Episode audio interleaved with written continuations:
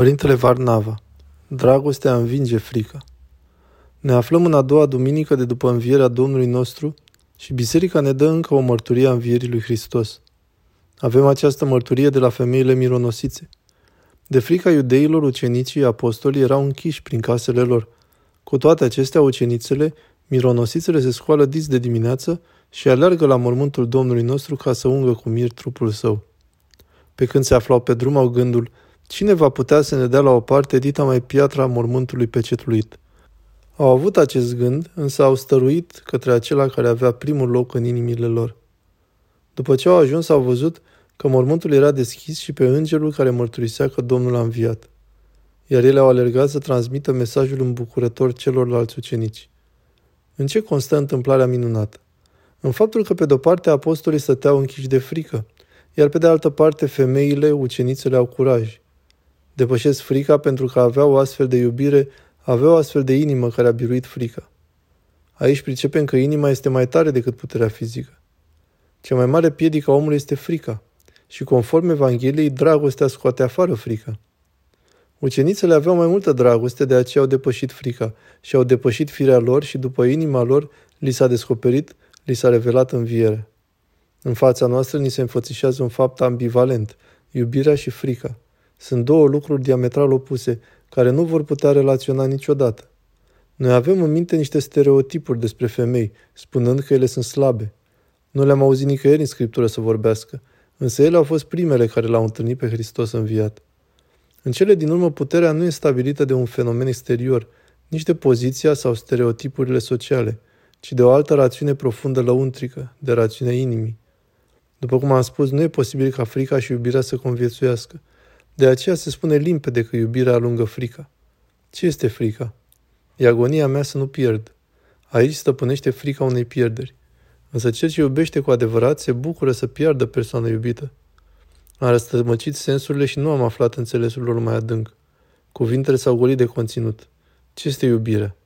Noi ne imaginăm că înseamnă ca celălalt să ne adore, să aibă grijă de noi, să ne cinstească. Aici însă prin iubire înțelegem dorința mea de a fi înfrânt de dragul celuilalt. E dorința mea de a pierde de dragul celuilalt. Noi considerăm că iubirea înseamnă să-l stăpânim pe celălalt. Învățăm de la ucenițe că iubirea înseamnă a sluji pe celălalt. Ce înseamnă că nu vreau să pierd? Este frica. Ce naște frica? Tactici, metode de apărare?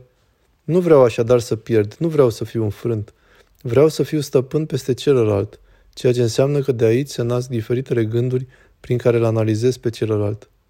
Acestea sunt lucruri exterioare, superficiale.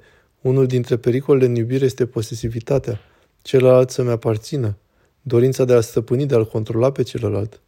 Îmi fac calcule omenești, nu vreau să pierd într-o relație și voia proprie. Toate acestea sunt cel mai bun teren pe care se naște frica. Însă iubirea înseamnă opusul acestor lucruri. Adică nu vreau să stăpânesc pe celălalt, îl cinstesc, Vreau ca el să iasă în evidență, să mă întreacă. Vreau să le liberez. Ce înseamnă iubirea?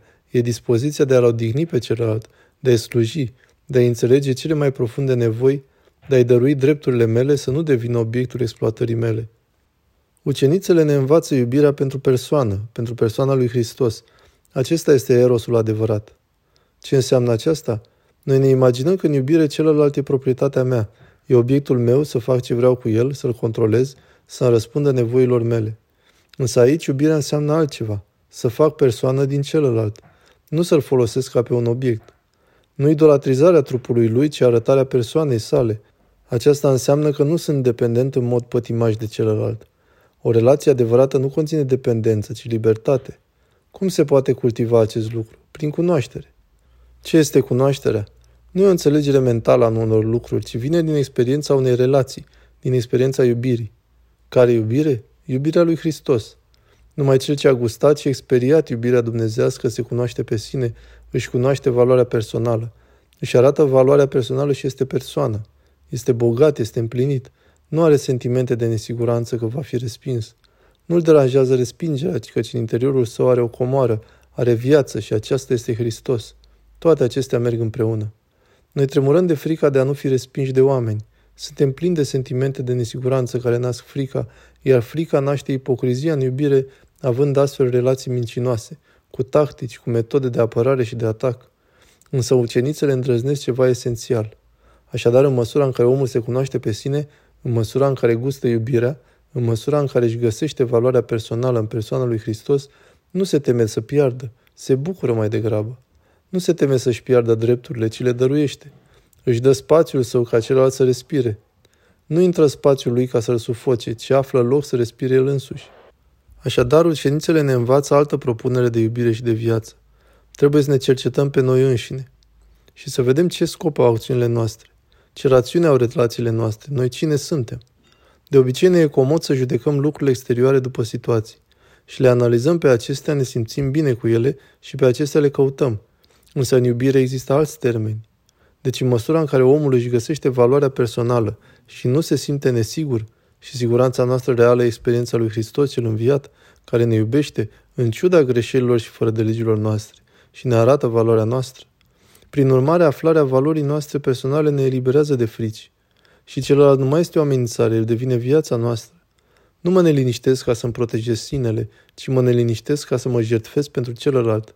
Nu mă deranjează dacă el m-a trădat, pentru că cine trădează pe altul se trădează întâi pe sine, ci mă preocupă să-l iert.